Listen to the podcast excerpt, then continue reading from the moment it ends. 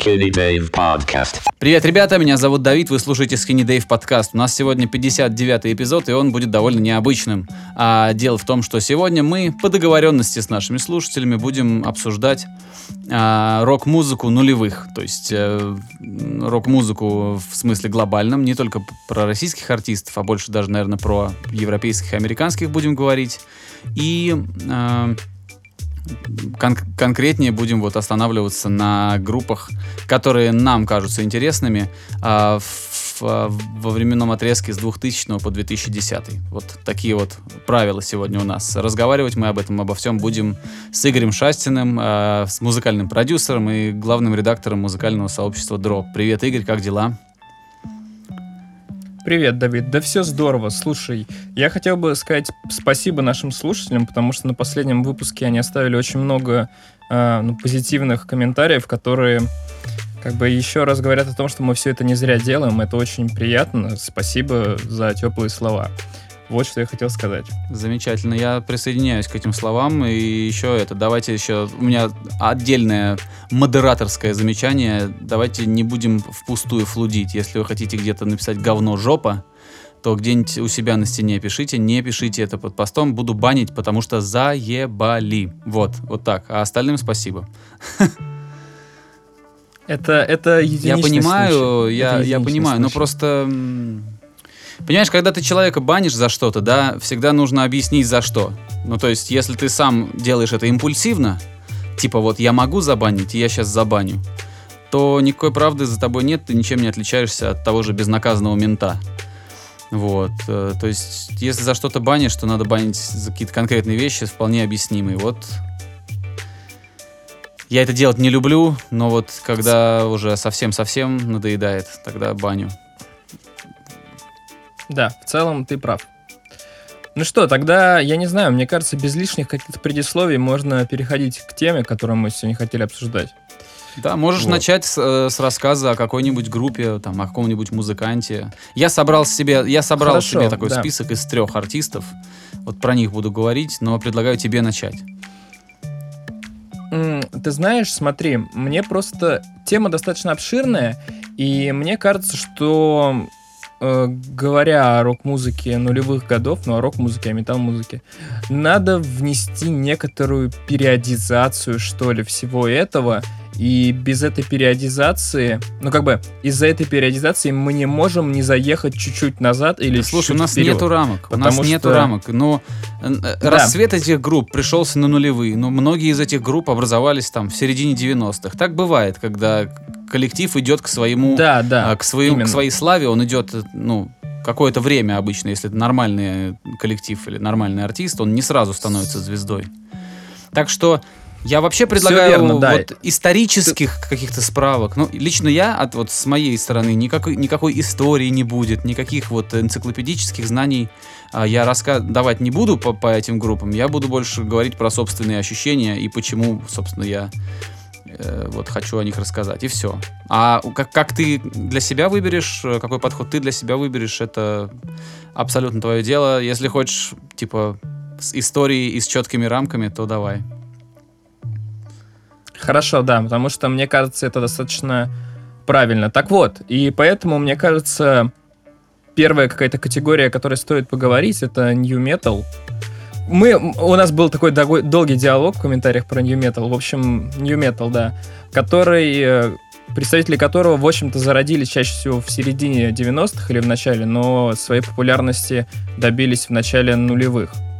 А, И мне бы хотелось тут сказать о Slipknot, о System of a Down в некоторой степени, о Linkin Park, о, там, не знаю, Limp Bizkit и в чем-то даже о Korn и Deftones, которых мы чуть-чуть эм, чуть-чуть ранее цепляли. Есть у тебя какие-нибудь мысли относительно вот этого списка групп, или, может быть, ты что-то хотел добавить? К этому списку, ну, я не знаю. У меня, повторюсь, у меня немножко другой план на все на это. Я Мгм. Ну, во-первых, для меня Корн это группа, которая образовалась, когда мне было там, я не знаю, 4 года. Эта группа вообще не про нулевые, Да. но то есть у нее даже зенит славы пришелся. Они стали знаменитыми до нулевых. Наконец, Deftones 90-х. образовались, ну, не знаю, у них первый концерт был в 93-м, что ли, году. Или когда? Я, я точно не знаю. Там вроде как они собрались чуть ли не вообще в 80-х там, а выступления у них начались в 90-х. Это, это очень старые группы, которые... Короче, не знаю, Игорь, э, давай, вот все вот эти, а, передаю тебе эти бразды, а, э, рассказывай хорошо, все, что да. хочешь, все, что Просто... пожелаешь. Просто смотри, мне кажется, это достаточно знаковый период, потому что это был вот переход, грубо говоря, от условного гранжа, условного там какого-то трэш-металла и брутального металла к металлу, который стал гораздо больше оперировать, апеллировать к массовой публике. Потому что все вот эти группы, в той части, ну там Linkin Park, Slipknot в меньшей степени, Limp Bizkit, это группы, которые получили очень широкую мейнстримовую популярность. То есть э, до того момента, когда там супер-супер-супер популярны не были металлические группы, это, они были немного как-то вот в стороне. Эти же группы сделали все это супер популярным. И это первые группы на нашей, скажем так, памяти, которые сделали все это супер популярным. Вот. И рассвет, по большому счету, действительно, ну, Корн в меньшей степени, но всех остальных групп пришелся именно на начало нулевых, потому что э, Deftones выпустили White Pony, по-моему, в 2000 году, а это, пожалуй, самый пробивной альбом. Slipknot тоже с 2000-х начали фигачить. Линки с 2000-х. Лимбиски чуть пораньше, но тоже э, общую популярность получили в 2000-х. И мне кажется, какая-то вот действительно первая такая значимая веха в рок-музыке, в тяжелой музыке нулевых, это появление, условно говоря, нью-металла и рэп-кора. Потому что это жанры, на которых частично из-за которых пошли другие процессы в ход, как мне кажется. Вот. Ты киваешь и ничего даже не хочешь говорить. Я просто думал, что ты будешь, э, ну, какие-то конкретные вещи говорить. Ну, то есть про какие-то у нас с тобой, знаешь, что происходит? У нас с тобой э, э, типа такое не, недопонимание в том плане, что ты, наверное, представлял себе, что беседа будет выглядеть каким-то вот образом, как ты себе это представлял, а я по-другому себе это все представлял. Нет, если ты хочешь, я могу пуститься в детали и как бы просто э, ну, я не знаю, да, мне казалось, что надо как-то рассматривать общую какую-то картину всего этого. Но мы можем говорить и об отдельных частях. Никто этого не, не мешает об этом ну, говорить. Вот. Смотри, у меня, короче, как, как я и говорил, нету цели все это задокументировать или как-то вот э, ну, сделать, сделать документалку про рок-музыку. Термин new metal для меня термин непонятный. Я никогда в жизни не, не говорил ни о какой группе, что они играют new metal. Это вот сейчас я, я вообще этот я им не пользуюсь этим термином, потому что он мне непонятен. Я не понимаю, как такое огромное количество совершенно разных коллективов можно вот так причесать под, под один этот термин. Ну, то есть мне, мне немножко непонятно, вот, но я я все-таки отдаю себе отчет в том, что это какое-то явление, что этот тег существует, и что многие люди для того, чтобы что-то положить на полочку в своей голове, они этим термином пользуются. Вот. А по поводу того, что ну, в 90-х, наверное, вот в мейнстриме это началось с Рика Рубина, а, начались интересные э, гибриды. Если раньше ты не мог представить на одной сцене, например, там звезд хип-хопа и звезд металла, то там, или, например, звезд кантри и звезд индастриал металла какого-нибудь там. А Рик Рубин все эти вот э, э, кроссоверы делал. Он, он был первым в мейнстриме, кто решил поженить все это. И, собственно, постепенно-постепенно это все... Ну, то есть, один хороший пример, следующий, третий, пятый, десятый, и постепенно это превратилось в какое-то вот явление. Э, и появили, появились интересные гибридные жанры, например, там э, тот же вот рэп-кор. Э, я тоже я не совсем пони... я понимаю, что это термин, но он тоже для меня очень странный. Рэп-кор это что? Это хардкор, панк и хип-хоп? И что, что это? Ну, ну вот, типа я, да. Я, типа да. Мне очень трудно все это называть какими-то словами, и я вообще замечаю, что хорошие группы, а их очень как-то трудно вот в эти вот, ну, как, уместить в тег.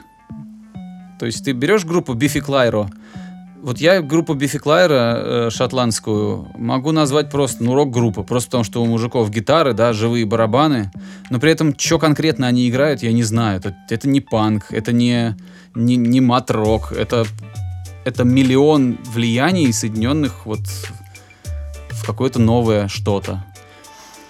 Вот, короче, про New Metal, да, это вещь, это событие, но событие, которое я... У меня оно в голове не очень поместилось вот под таким названием. Вот такой у меня будет комментарий. Просто ты понимаешь, мне кажется, какая-то жанровая предрасположенность в данном случае, она описывает скорее не характеристики звука этих групп, а некоторые вот действительно волну групп, которые связаны определенным периодом и тем, что они меняют то звучание, которое было, на какое-то новое. И в целом это описывает вот этот феномен, условно говоря. То, что да, это было, новое, это было новое поколение, которое пришло на смену тому, что было. Вот, э, допустим, альтер, условная альтернатива, да, вот которая придет позже, это опять такой же собирательный термин, который, ну, мало о чем говорит сам по себе. То есть это именно какой-то собирательный термин, который тебе позволяет как-то назвать определенную когорту групп, которая появилась в одно или другое время. Вот. Что касается в целом термина типа там рок, не, не рок-музыка, мне кажется очень классным термин rock, который объясняет как бы все, что тяжелее, чем условная инди, но при этом не дается никакие потребности, но дает тебе понятие о том, что ты будешь как бы слышать. Что это будет громкая гитарная музыка, такая, скорее всего, тяжелая. И мне кажется, это вполне себе адекватное применение, потому что не всю тяжелую музыку назовешь металлом, и не вся рок-музыка тяжелая, как бы, при всем этом. А rock, как бы, ну, подразумевает, что, скорее всего, там что-то будет такое тяжеленькое. Вот, это, по-моему, очень хороший термин. Ну, хорошо. Для меня это тоже не очень хороший термин. Для меня вообще любые эти термины, они а, повторюсь, очень странный. Давай, знаешь как, чтобы мы вот от, от этих наименований, да, называний вещей и от этой э, непонятной систематизации немножко переключились на время, давай я просто расскажу про команду, которая мне нравится. Вот, потому что конечно, э, хочется как-то упростить это все. Ну, лично мне хочется. Короче, я не, не знаю, как проблем. там еще систематизировать. Я просто расскажу про нескольких артистов, которые, мне кажется, повлияли на развитие муз- музыки но при этом не получили должного внимания от публики, не стали, например, сильно знаменитыми за пределами США. Я буду говорить об американских группах. Вот, то есть понятно, что в Америке они получили какую-то популярность, вот, но э, сильно далеко, вот за пределы штатов не, не забрались эти артисты, или или же как бы они получили какую-то известность, но не не сногсшибательную не такую, например, как получили Blink-182, да, которые могли поехать в Сидней, собрать там 80 тысяч на стадионе, там, или поехать куда-нибудь там в Кёльн и собрать там еще там, еще там 6 тысяч, 10 тысяч человек. Это, это прям успех. А вот группа, первая группа, про которую я хочу сказать, это группа Yellow Card. Она из поп-панка. Это чуваки, которые, кажется, также в 97-м или в 99-м они собрались. Вот, в, во Флориде. И, значит, начали играть вот поп-панк на волне вот этого всего, потому что он был тогда популярный, вот на рубеже э, столетий. Это был большой жанр и очень популярный. Дети его слушали, и молодежь ходила на концерты активно. Вот, и Yellow Card — это группа, которая, как мне кажется, написала очень много хитов. Э, по количеству хитовых припевов, хитовых э, композиций, вот, по, знаешь, как по, по пропорциям. У них очень много именно удачных треков среди, среди всей дискографии. Когда ты берешь один альбом, в котором, например, 12 песен, и из этих 12 песен там 6-8 могут быть прям супер удачными, которые можно легко там делать синглами и снимать на них клипы. Они очень хорошие авторы, они почти всегда как-то очень интересно звучали и умудрялись расти над собой. Э, в техническом плане очень хорошо играли. Э, и говорю в прошедшем времени, потому что группа распалась. Причем э, даже не распалась, а просто совершенно спокойно и с миром прекратила свое существование, завершив все гастрольным турне и красивым клипом, который, кажется, назывался Rest in Peace. Вот. Э, Э, почему эта группа повлияло, ну, потому что так всегда, когда ты много чего-то слушаешь, оно на тебя влияет. Вот эти чуваки были супер знаменитые в США, повлияли на индустрию, но при этом никто из них не был там миллионером, никто из них не был героем светских хроник. А, и как-то продолжили все эти чуваки жить такой довольно спокойной жизнью а, музыкантов второго эшелона. Потому что, повторюсь, не супер, не супер миллиардеры, они там ни у кого своих там линий одежды нету. Э, там, или миллионов подписчиков э, в социальных сетях. А, Очень советую послушать пластинку, э, если не ошибаюсь, называется Ocean Avenue, или же пластинка, на которой находится этот вот сингл Ocean Avenue. Это ранняя работа. Вот. Прекрасно. И я немножко скомканно говорю. Дело в том, что я вчера э, выступал с диджей-сетом, и когда диджеешь, это предполагает, что ты еще немного выпиваешь, поэтому мысли у меня сегодня спутаны. А, и обратите внимание, если будете слушать, прислушиваться э, к этой группе, обратите внимание, как э, постепенно меняется их звук и как прокачиваются их композиторские навыки. Это очень-очень заметно происходит по мере роста коллектива. Ну, то есть у них ты вот прям замечаешь, что с каждой новой пластинкой ты слышишь уже повзросле... немного по- повзрослевших, немного обновленных, по-другому взглянувших на свой звук людей. Так что Yellow Card это вот первая команда, про которую я хотел упомянуть. Э, Они выступали в Москве, я на их концерте был, все было там здорово. Вот, выступали они в клубе. Э, Ну, просто для сравнения, почему я говорю, что нет большого там супер успеха, потому что там ну, группа Wildways, например, соберет, соберет клуб больше в России, а, чем, например, Yellow Card. Это я не к тому, что Wildways плохие, а Yellow Card хорошие. Нет, это я просто к тому, что а, группа Yellow Card не, ну, не имеет такой широкой популярности в России. Вот. Ну да, я с тобой, наверное, соглашусь. Все-таки это такая немного нишевая история. И лично я как-то могу для себя ответить у группы Yellow Card песню Breathing. Мне она очень нравится. По-моему, очень крутая песня. И еще из таких интересных фактов, а, кажется, гитарист группы Yellow Card, он, собственно говоря, женат на российской Вокалист. сноубордистке, которую зовут Алена Да. вокалист и гитарист. Ну да, он понимаю. поет и Да. играет на гитаре. Которую зовут- Его зовут Райан Ки. Да, и а его жену зовут, собственно говоря, Алена Алехина. Она Они разве не в разводе? Вот так вот. э, я не знаю, может быть. Но Да-да-да. точно были женаты. Там, там на самом деле много Точно ребят э, были. в Лос-Анджелесе, музыкантов, э, женаты на, на русских. Или там на украинках, например. Кто-то там из Black Veil Brides женат на русской девчонке или п- на украинской. А, и э, тот же Фред Дёрст, по-моему, у него, у него жена из России. Может быть, может быть.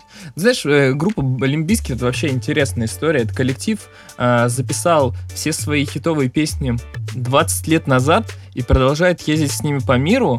И супер э, при этом удачно и как бы коммерчески успешно. При этом, конечно, это абсолютно, э, не знаю, почивание на собственных лаврах или как это сказать. Потому что коллектив ничего крутого не, не пишет уже очень много лет. Но при этом до сих пор востребован. Коллектив ничего не пишет, потому Говоря- что мужики задолбались, им это все не очень интересно. Делают они это только за пейчек, потому что им всегда предлагают нормальные такие деньги за реюнион.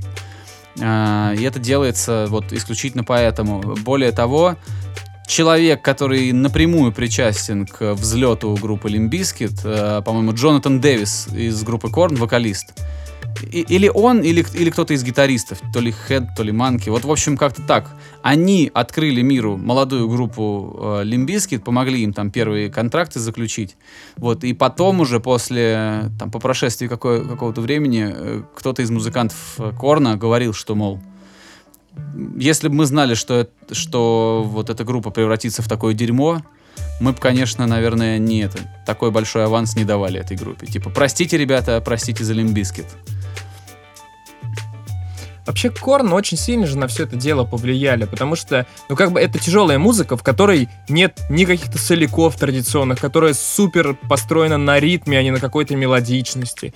Мне кажется, это и задало тон всей вот этой вот истории. При этом то это как-то настолько было естественно и не, на, не напряжно с точки зрения того, как это появилось, почему и прочее. Поэтому, да, группу Корн забывать не стоит. У которой, кстати, выйдет новый альбом осенью, по-моему. Вот. И синглом, насколько я помню, были люди довольны, который выходил.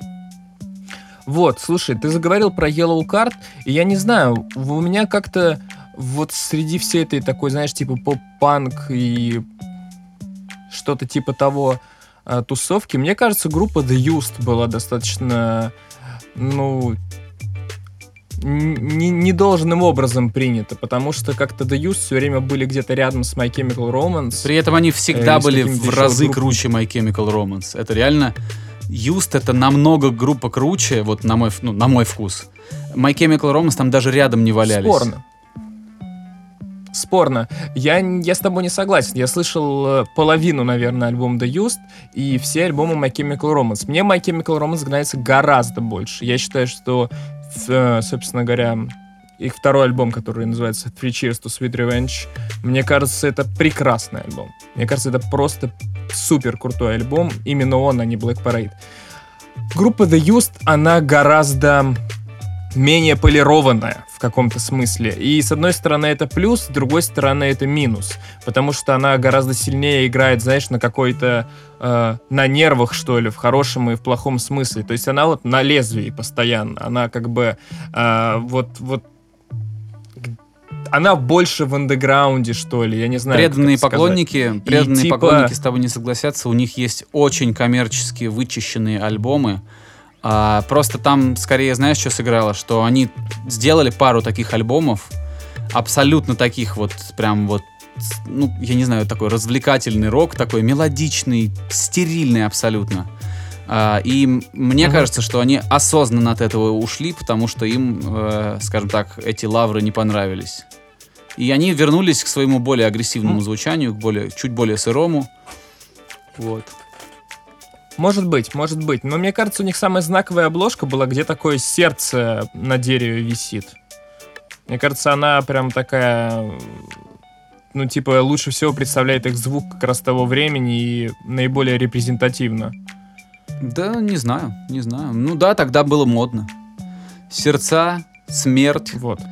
Э, мрак, да, это да, все, да. да, это, эта эстетика тогда была очень, ну, дет, деткам нравилась, хотя мне очень нравится, например, ну, мой любимый альбом The Used это первый альбом, вот, э, mm-hmm. он как раз такой, в нем есть вот это молодость и злость. Э, дальше уже появился опыт, чуть-чуть больше спокойствия в этом во всем было. Тогда и продюсер Джон Фелдман, который открыл, собственно, эту группу, и помог им записаться, и, и во многом сделал их большими звездами, тоже он.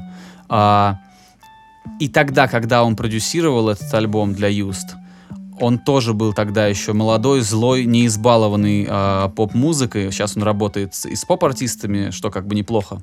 А, но тогда он был, ну, типа, насколько? На, на 20 лет моложе, злее, а, и, и, и был чуть ближе все-таки к э, панк-рок тусовке, чем он сейчас.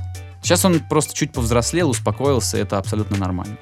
Так что да, первая пластинка Юз с их обложкой, Конечно. на которой, кажется, такая старая кукла э, расколотая, вот такой, типа, крупный план. Вот это, это мой любимый альбом. И, в принципе, если идти дальше по дискографии, слушать можно все.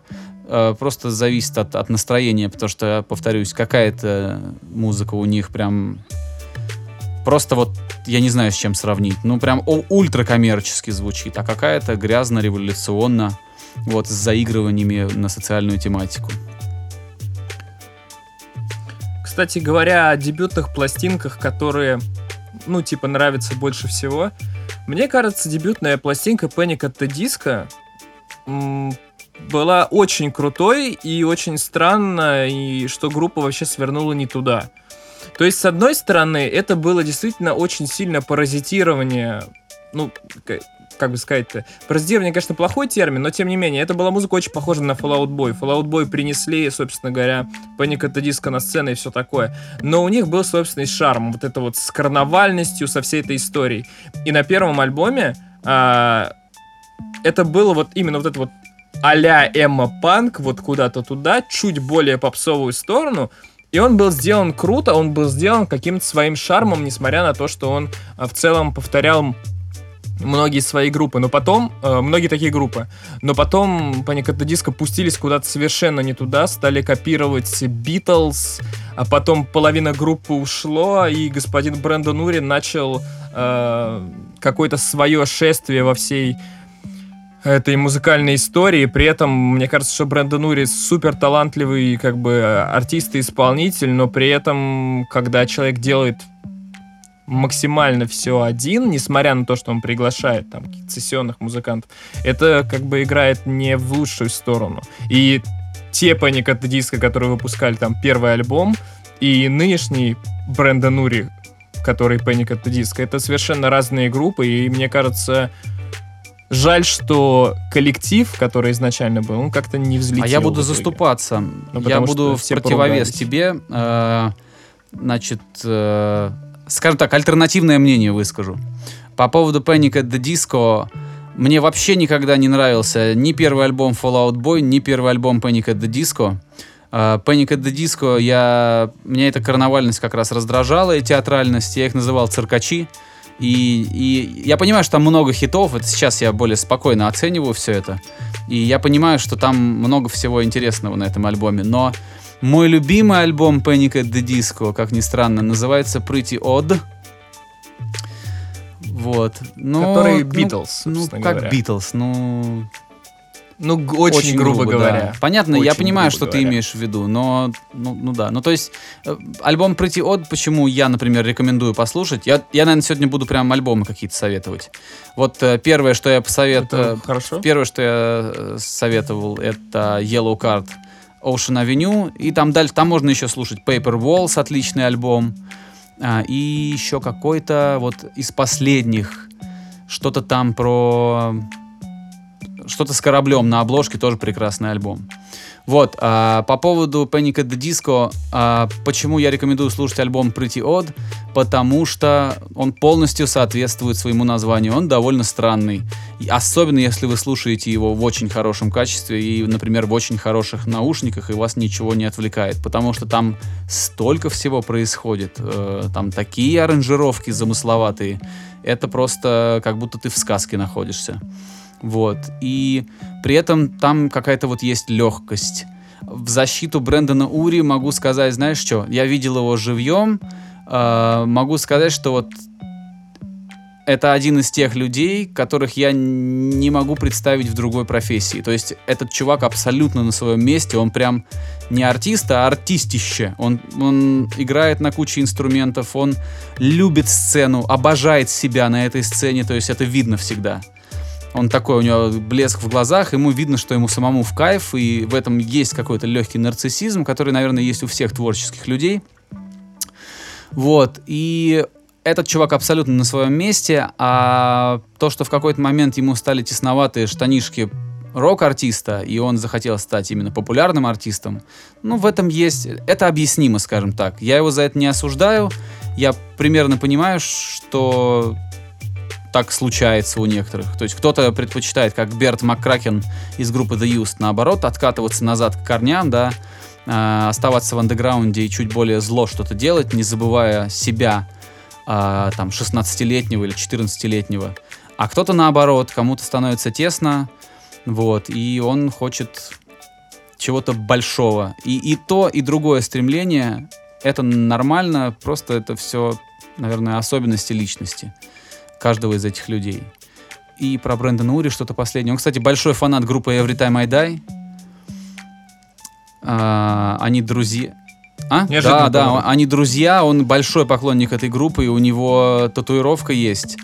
А у него прям, на- ну, с, с обложкой одного из альбомов Every Time I Die. Э, Автором обложки, кстати, является гитарист Every Time I Die, который, помимо того, что клевый гитарист, он еще и очень хороший иллюстратор, ну, в своей стилистике. Его зовут Джордан Бакли. Вот такие вот дела. Да, я с тобой в целом согласен, что Брэндон Ури он стал поп-артистом, большим поп-артистом, это все это здорово. И я с тобой согласен, что альбом Pretty Odd, он действительно, он классный, он необычный, это правда.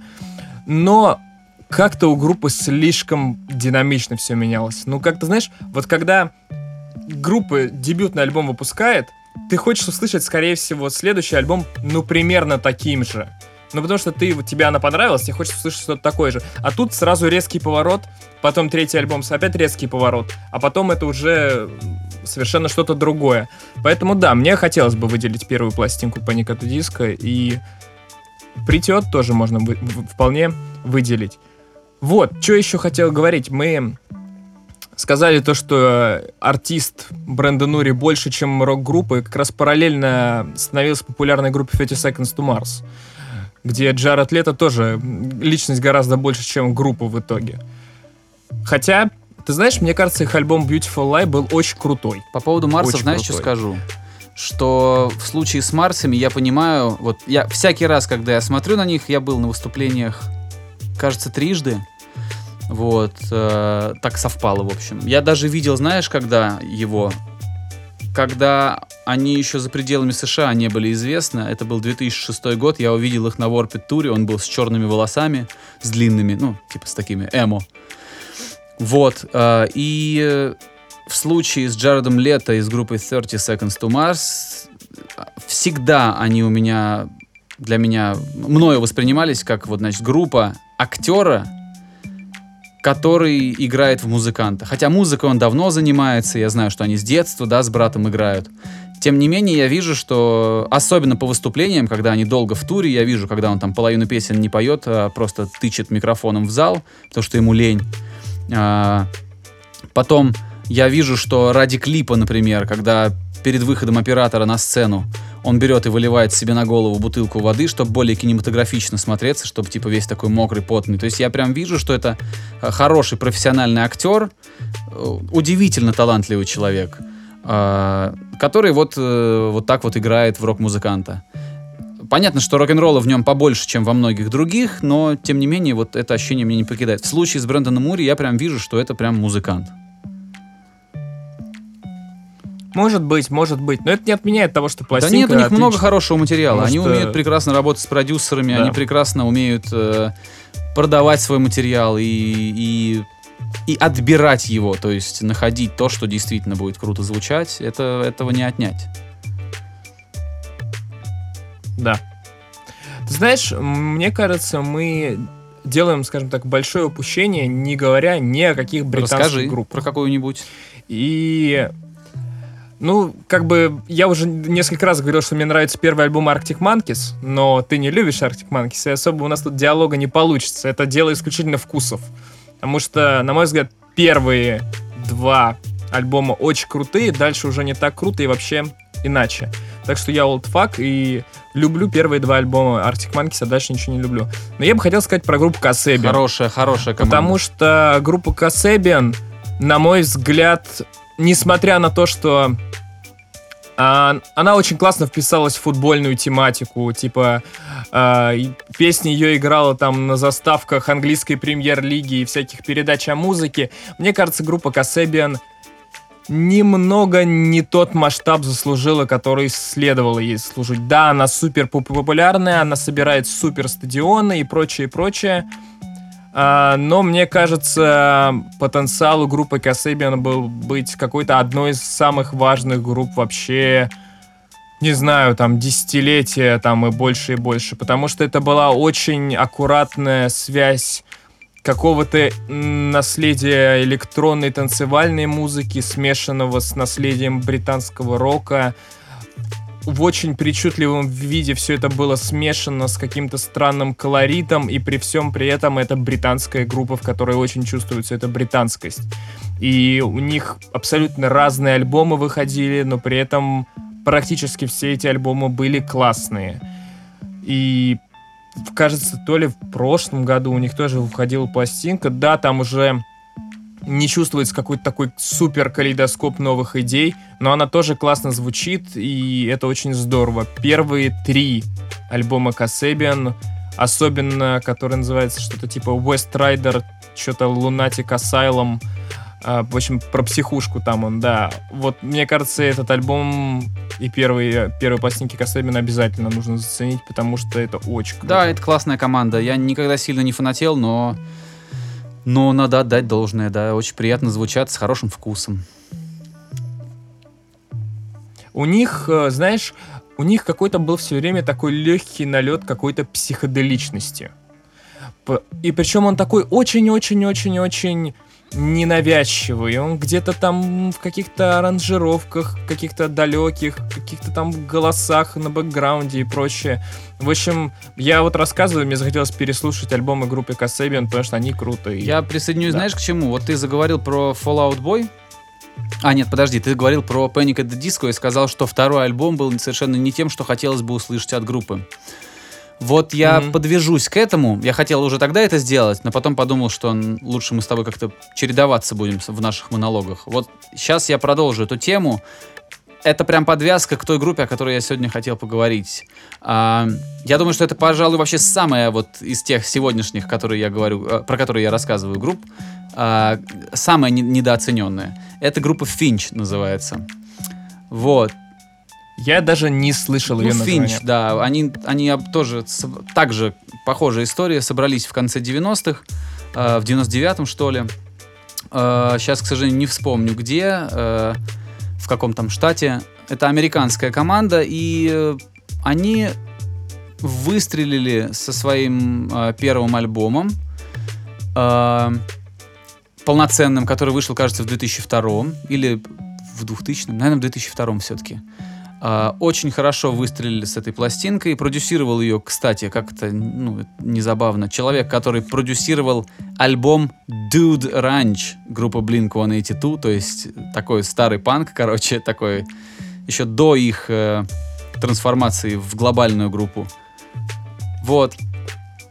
И, значит, по поводу Финчей, э,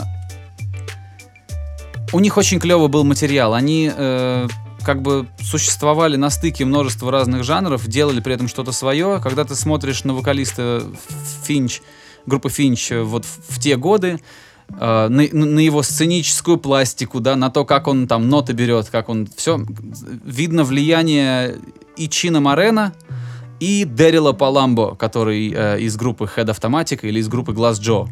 И э, это прям вот видно, что как будто вот он этих двух чуваков либо копирует, либо просто под влиянием под их.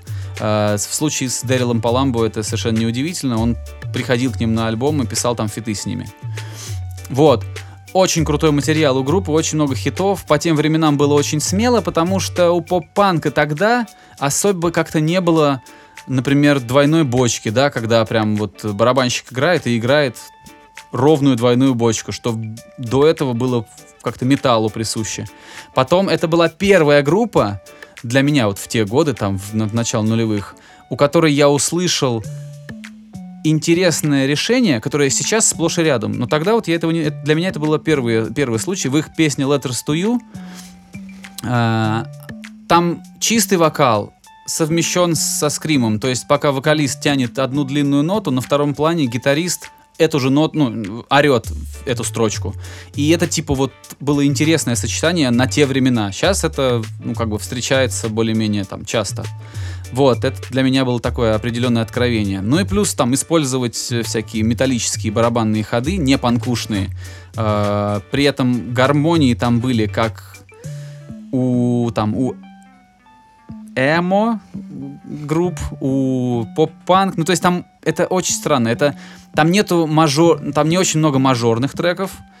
А, поп-панк-то в основном весь такой веселый мажорный, а вот э, у Финч было то, да не то. То есть было чуть грустнее, чуть, чуть ближе вот к The Used, например. И вторая пластинка, которая вышла у Финчей, разочаровала большую часть фанатов, потому что она была вообще другой. И она настолько отличалась от того, что хотели фанаты, что после этого у группы, мне кажется, случился какой-то, ну, возможно, финансовый кризис. Опять же, я не знаю, у меня нет документации на руках, но мне кажется, что они стали хуже продаваться.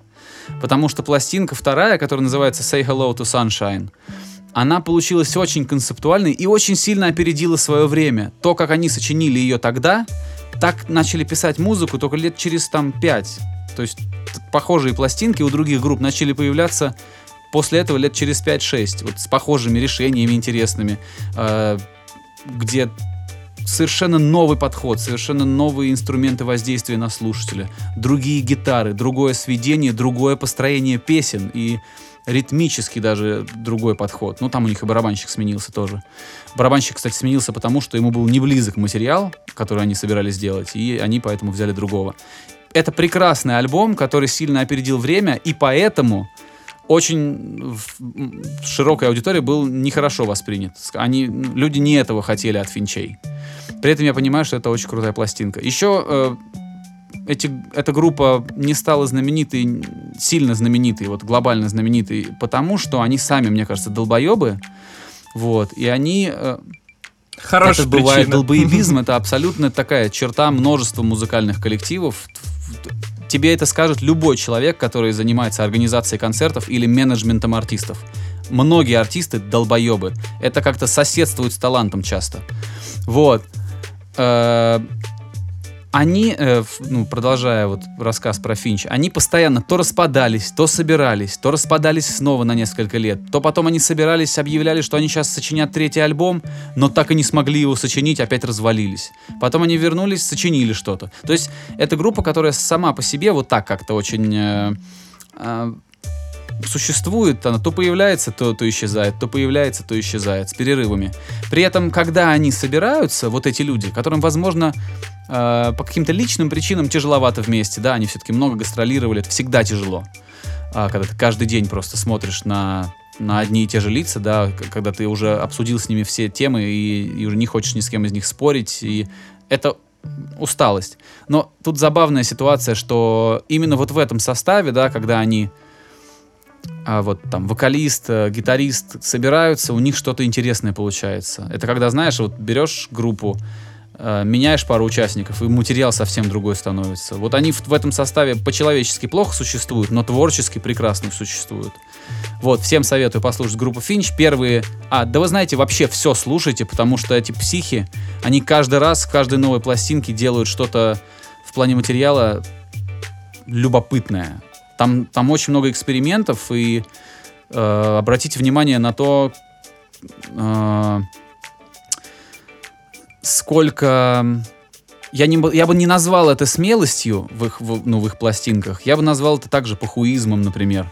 Потому что они вот многие вещи сочиняют, многие партии сочиняют не так, как было бы правильно, а так, как им хочется. И там понравится, не понравится, вообще похеру.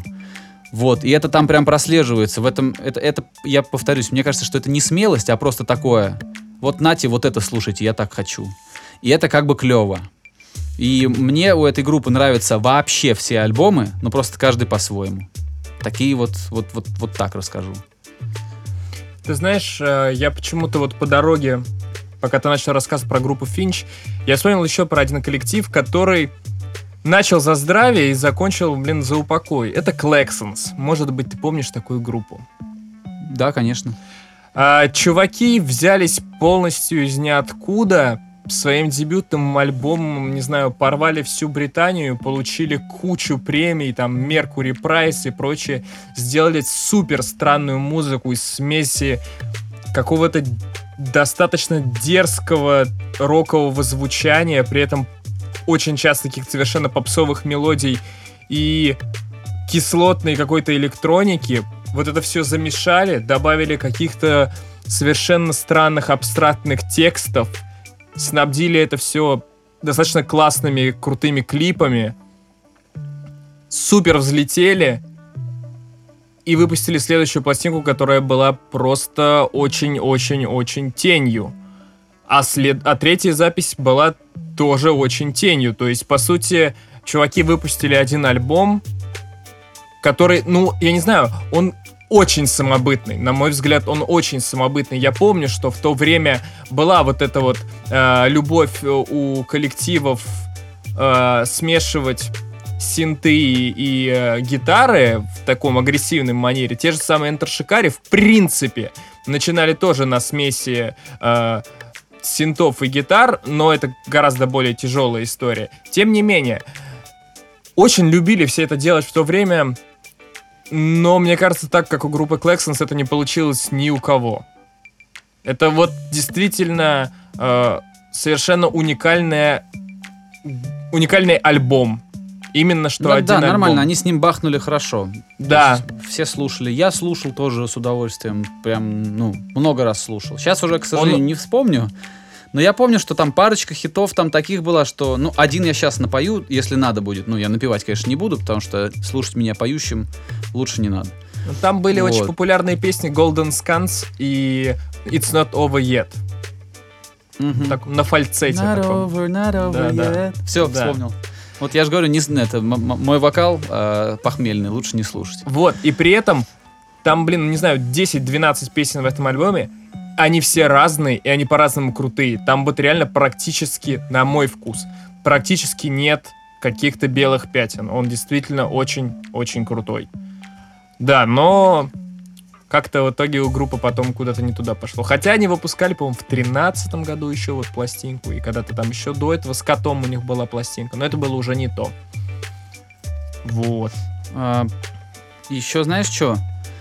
Мы с тобой на самом деле много наговорили. Я сейчас быстро по верхам, а, значит, назову то, что, а то, про что я не хотел молчать сегодня, ну, то есть мне хотелось упомянуть. Мгм. Вот следующая команда, которая тоже, мне кажется, незаслуженно а, без внимания осталась, а, это группа, которая называется Taking Back Sunday. Вот. э, Прекрасный, абсолютно такой узнаваемый коллектив, когда ты просто слышишь вокалиста, слышишь, как группа звучит, и понимаешь, да, блин, это вот они, это же Taking Back Sunday. А, очень хорошо. М, трудно вписываются они тоже в какие-то прям уж прям какие-то рамки, потому что они их и к чему только не подвязывали, и к поп-панку, и к, и, и к там эмо, вот э, не люблю всю эту терминологию, плохо в, в ней ориентируюсь. Вот их пытались в какой-то лагерь, к какому-то лагерю определить, но это, короче, рок-музыка, вот такая вот. Все-таки они чуть более взросло звучат. Они ни- ни- никогда сильно там... Окей, первая там какая-то пластинка у них, может, была какой-нибудь эмо-панк. А, Но потом начался рок, и причем с- тоже с какими-то своими абсолютно гармониями, очень хитовый, с очень хорошими припевами, с э, очень цепкими э, хуками. И слушать тоже у этой группы можно все.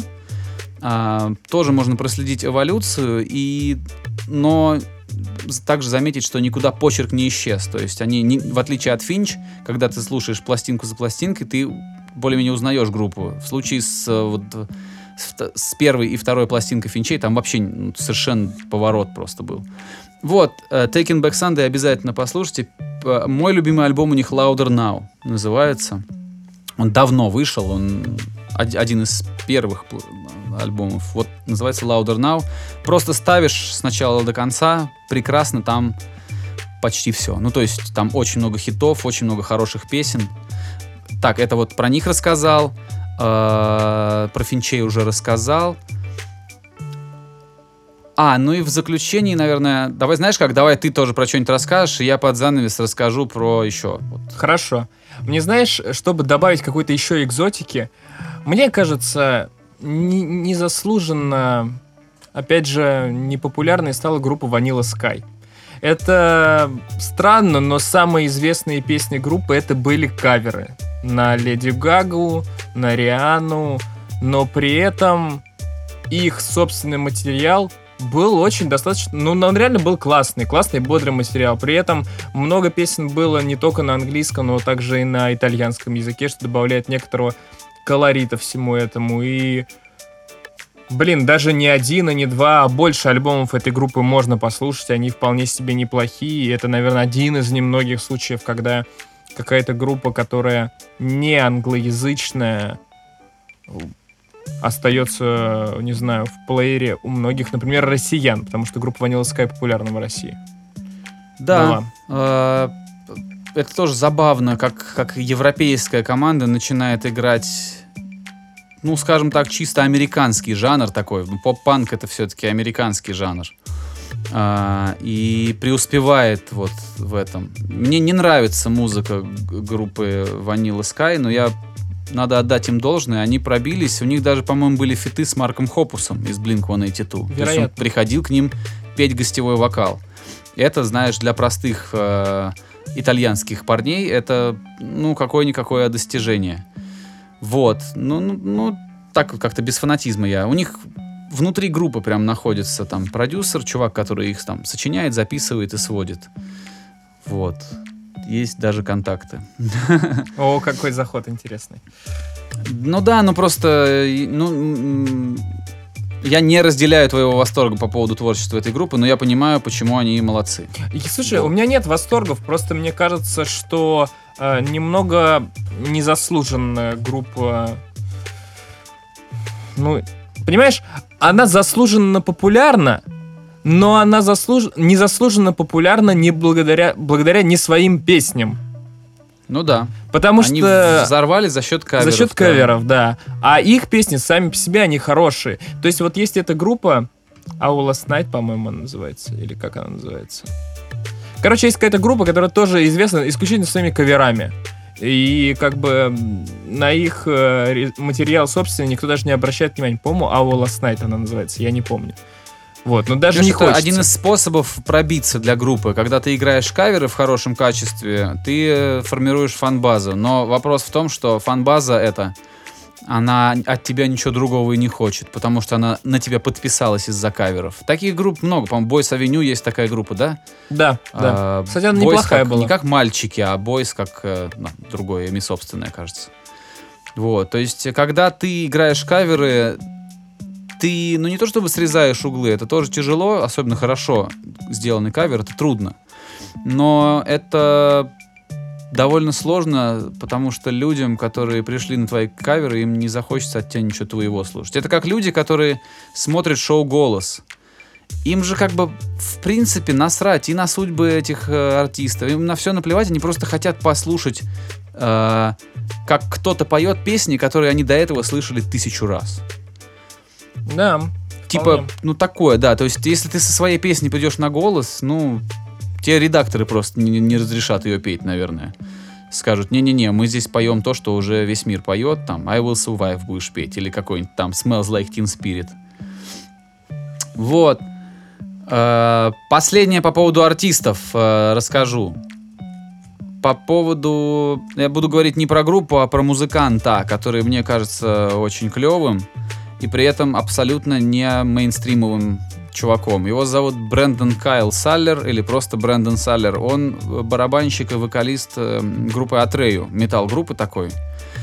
Вот. э, Я, значит, узнал о них довольно давно, конечно же, вот, и где-то я увидел то, как они работают в студии над своими альбомами и понял, сколько на себе тащит этот чувак. То есть понятно, что другие ребята в группе тоже крутые, но сколько делает Брэндон Саллер, меня прямо удивило. Ну, то есть он сидит с гитаристами, объясняет им, как что играть на гитаре, тут же, если надо, записывает соляки какие-то, тут же на гитаре. А, тут же сочиняет вокальные партии. Он прям вот, ну, автор. Он, он, он не только для себя пишет, но он еще и для других пишет. То есть он сонграйтер тоже. Вот, и это удивительно талантливый чувак. а, с очень хорошим тембром. У него прекрасный свой собственный голос, рок-н-ролльный, который... э, который легко узнается, который никого не копирует, это реально шикарный вокалист. При этом он замечательно играет на барабанах, замечательно сочиняет музыку, у него отличные тексты. а, и все, что он делает, оно... Ну, я понимаю, что группа Атрею это все-таки такой металл, и там чуть меньше мелодизма, и там чуть больше влияния других участников коллектива, что, э, что там у группы м, мне мне нравится весь лирический материал, но сильно мясной мне как-то сп- я спокойно мимо меня проходит. Но у Брэндона Саллера есть сольные проекты, например, вот прям Брэндон Саллер, так и называется, где он просто поет. И есть проект, который называется Hell or High Water. Это его группа, где он уже не за барабанами, а просто с микрофоном, как бы как фронтмен. Вот. И вот эти проекты у него мне очень нравятся, потому что там очень много мелодизма, это очень хороший рок. Удивительный чувак, я за ним слежу. э, какие он сочиняет припевы. А Сегодня я много про припевы говорю, потому что для меня это главное, что есть в песне. Вот мне нравятся хорошие припевы, чтобы прям зацепил, так зацепил. Он сочиняет прекрасные припевы, он пишет очень хорошие личные такие выстраданные тексты. А, при этом он делает это как профессионал. То есть он не только как бы такой творческий, витающий в облаках чувак. Нет, он знает, как, как написать хорошую песню, он это умеет делать, но при этом он это делает не, не конвейерно, а делает это с душой. Это очень круто. Всем рекомендую послушать чувака, которого зовут Брэндон Саллер, послушать его группу Атрею, обратить внимание на мелодичные песни, где больше чистого вокала и где много соляков. Там это все очень красиво и с любовью к корням. А, корням, в смысле, ну, к более раннему металлу. А, и обязательно послушайте его вот собственный проект э, Hell or High Water. Не путайте с группой, в которой играет Дэвид Духовный. Или это не группа, или это альбом у него так назывался, у, Дэвида Духовны, у актера. Вот, это все, что я смог уместить в наш сегодняшний подкаст. Но понятно, что рассказов и разговоров тут еще на несколько часов. Вот, такие дела. Хорошо, ну, Как у тебя? Есть, есть еще что-то? Расскажи про что-то еще. слушай, я не знаю, про что еще рассказать, потому что, как ты понял, у меня было вообще изначально другое представление. Ты хотел сделать документалку, я уже понял. Да, ну потому что у меня в голове нарративная какая-то составляющая в целом присутствовала, да. Но э, мы сделали иначе. Почему бы и нет? Да, поэтому я не знаю, я вот по дороге как-то вспомнил про что-то, что мне казалось э, таким немного забытым сейчас. Что-то еще я, наверное, даже не припомню. Даже не припомню. Поэтому, наверное, можно, можно как-то подзавязывать. Да. И я тогда со всеми прощаюсь. Услышимся в следующих эпизодах. Ну и да, расскажите, наверное, как вам сегодняшний, потому что он вышел немного странным в целом по концепции и странным по реализации. Вот, ладно. э, до скорого, до следующих выпусков.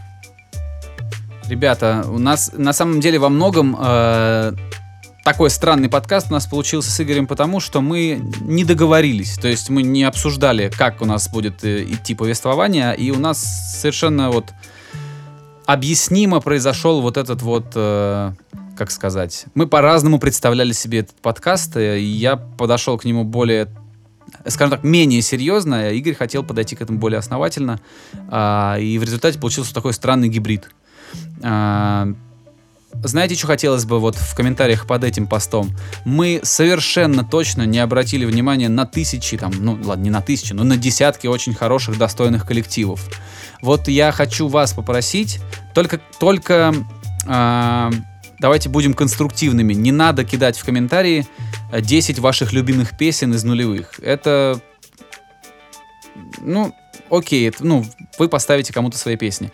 Я прошу вас лучше сделать э, немножко иначе. Скинуть какую-то одну песню одной группы и в двух-трех предложениях объяснить, почему эта группа клевая, почему она вот э, заслуживает внимания, почему ее надо послушать. И это может быть абсолютно ваше личное. То есть вы это, это может быть именно вот вашим вкусом продиктовано. Обязательно этим поделитесь. Так будет интересно вот с, с какой-то короткой аргументацией узнать, что на вас повлияло, как на меня, вот, например, мои группы, а как на Игоря, вот те, о которых он сегодня рассказал. Давайте вот так сделаем. Один комментарий, это одна песня и несколько предложений о коллективе, который эту песню исполняет, и почему этот коллектив из нулевых заслуживает внимания остальных. Как-то так. Все, спасибо вам, что были с нами все эти, блин, почти час, по-моему, получился. Э, Большой у нас какой-то эпизод. Спасибо. А, Обязательно шарьте этот подкаст везде, где у вас получается. Обязательно ставьте лайки, обязательно комментируйте. А, Да все, да, все. Хорошо. Пока. Да, до скорого. Счастливо, ребята. До скорого. Skinny Dave Podcast.